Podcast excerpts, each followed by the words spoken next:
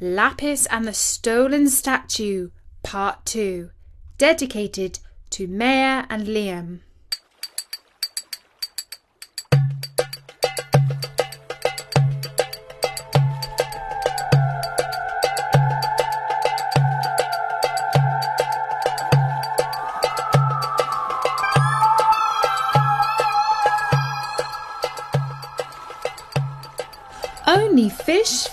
And crocodiles swim in the River Nile. While I have seen dogs dip in the blue swirly waters, but they count as fools. We cats, we are land loving creatures. Neither I nor my sister friend Cleo have the slightest desire to entrust our lives to a leaky boat. Sobek is the god of the Nile, and his head is a crocodile. That tells you all you need to know about the river. If you dip so much as a paw into its waters, Sobek or one of his sacred crocs might bite hold of it. I have seen boats glide down the shimmering band of blue, carrying all sorts of cargoes barley flour, salt, spices, but mainly people soldiers, slaves, merchants. I've seen a boat so overloaded with pilgrims, dancing, waving, and partying, that it turned over and tipped them all into the water. I've always thought, no way will you ever catch a smart cat like me on board one of those floating death traps. So now you ask me, how is it that I am hanging my head over the edge of one of those wooden boats and belching up into the sacred waters? And how come that Cleo, who shares my views on the perils of wetness, is here with me? Here's why. If you heard my previous story, you will know that our master Amon the priest was locked up in jail. He was wrongly accused of stealing a gold statue of our glorious cat goddess, Lady Bastet. Lady Bastet herself told us that the high priest, Simon the Greek, was the guilty party who had pilfered the statue and that his plan was to sell it to pirates.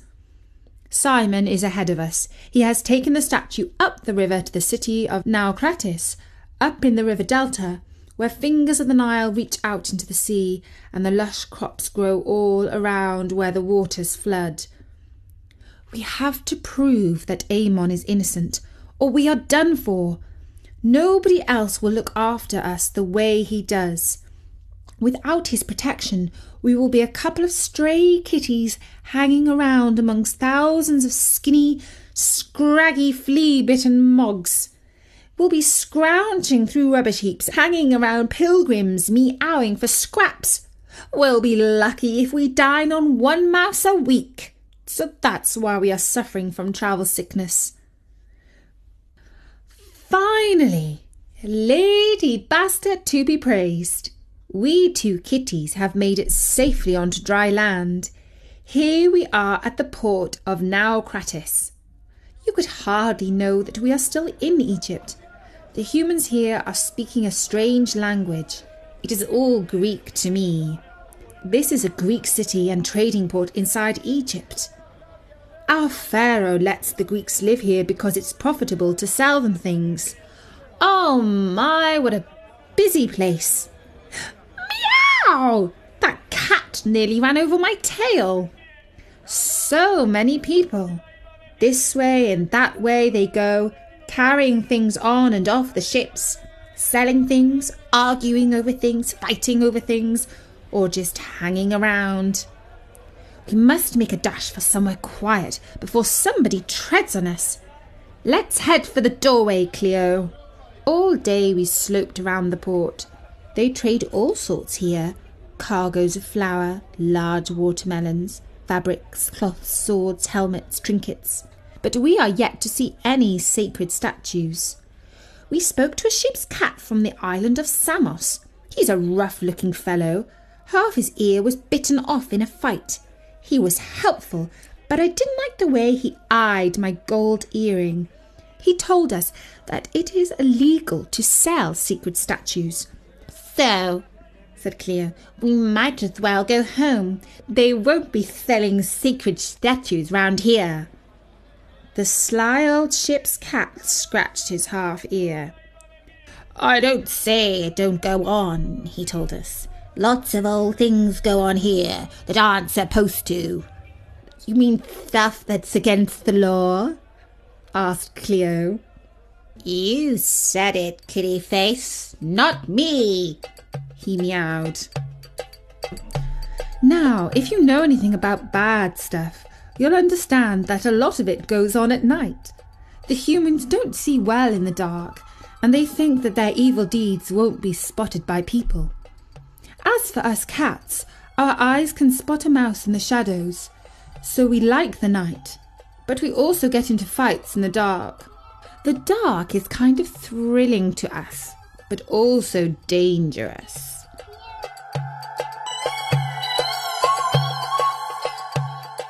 Cleo and I crouched and watched the ships.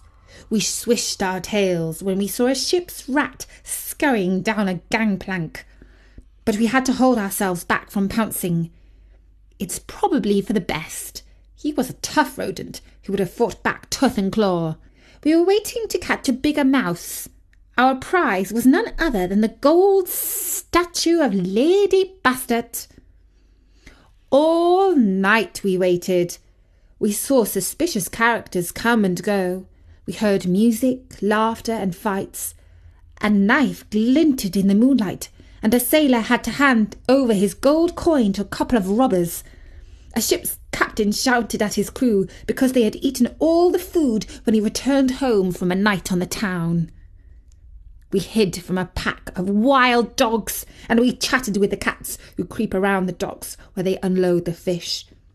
We even spoke to the seagulls but none had any intel on Simon the Greek, the thief priest from our temple, nor of the statue of Lady Bastet.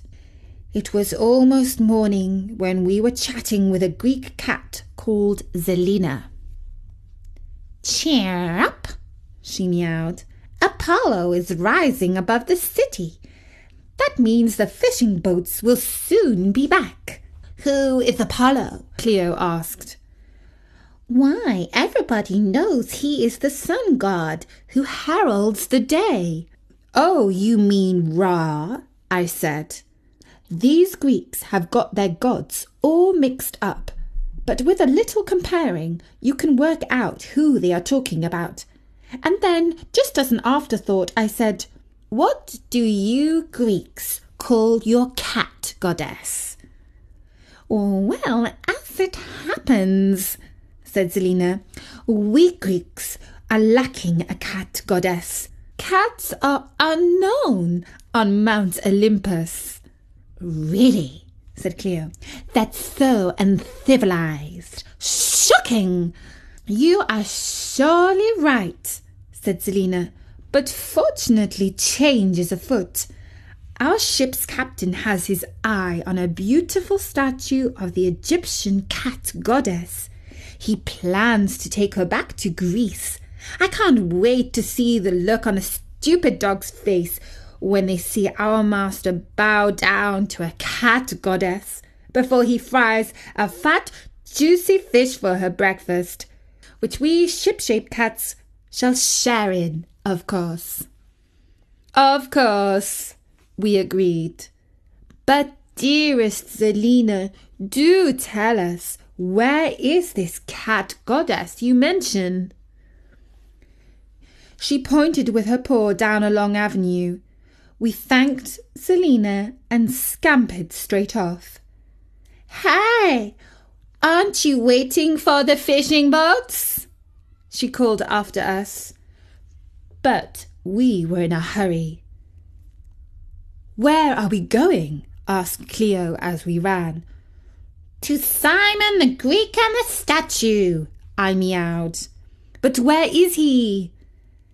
Down this road somewhere. On, on we went, down the avenue.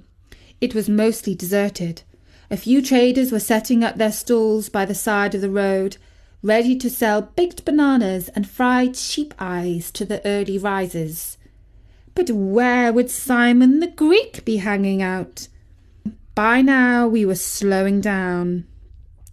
We had pounded the road so hard that our paws were smarting. Which of these many buildings was Simon the Greek staying in? We had forgotten to ask. Thankfully, the goddess sent us a clue. Something we were sure to notice. The smell of grilled sardines. Mmm. Then we saw that one of the buildings was a small temple, more of a shrine, you might say. The feet of its twin gate posts were cat's paws. This had to be the place. This had to be a shrine dedicated to Our Lady Bastet. We crept inside the courtyard, and sure enough, there we found him. Simon the Greek was cooking his breakfast. The aroma was delicious. Normally we would have purred and rubbed ourselves around his legs until he either gave us a few tidbits of fish or more likely told us to scram before he had us skinned, grilled, or sold as kebabs. But this was no time to think of our stomachs. This was our one and only chance to save our master Amon and many future dinners given to us on plates. Cleo hid behind the bronze gong. I placed myself behind the statue of the Bastet. It was only a small stone, mind you, not a patch on the gold and jewel encrusted statue stolen from our temple.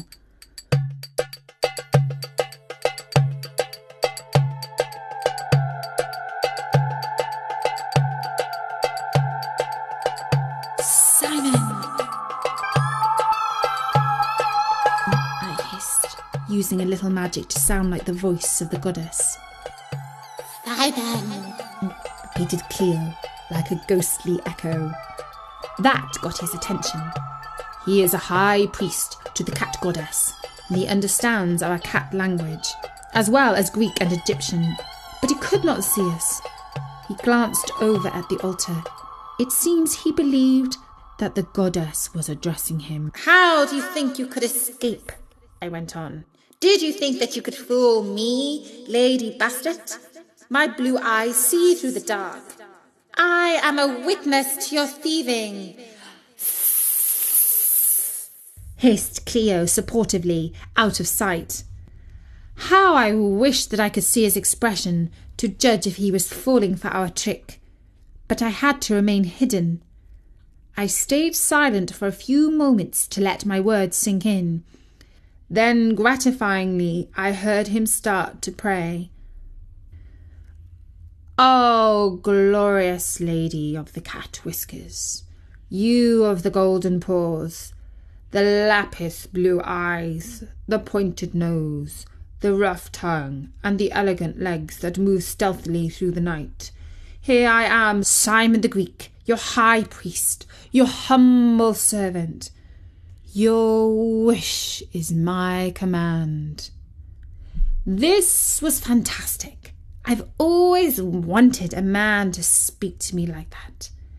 If only I had been born a goddess and could command this type of respect all the time. Listen up, I said. You've been a bad, bad boy. You've stolen my statue. I'm not pleased. Take it back immediately to the temple at Bakst. Don't you dare sell it to Greek pirates. Make sure the police know that it is returned to its rightful place, and that they let Amon the priest out of jail, for he is entirely innocent. And while you're about it, give a special reward to his two cats, because they have remained faithful to him and to me all through these trials and tribulations. Simon the Greek bowed so deeply that I could hear his forehead hitting against the stone paw of the statue. That was gratifying. Still bowing, he backed away from the altar, thanking the goddess for great mercy and vowing to return the stolen effigy. He was soon out of that shrine, and I'm glad to say he forgot to eat his breakfast, a task which we completed for him soon enough.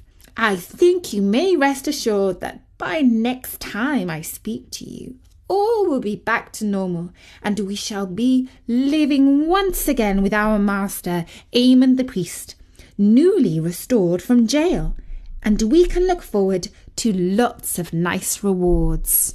And I'm delighted to dedicate this story to Maya, aged 10, and Liam, aged 5, who have been listening to us for over four years and can't imagine bedtime without Storynory.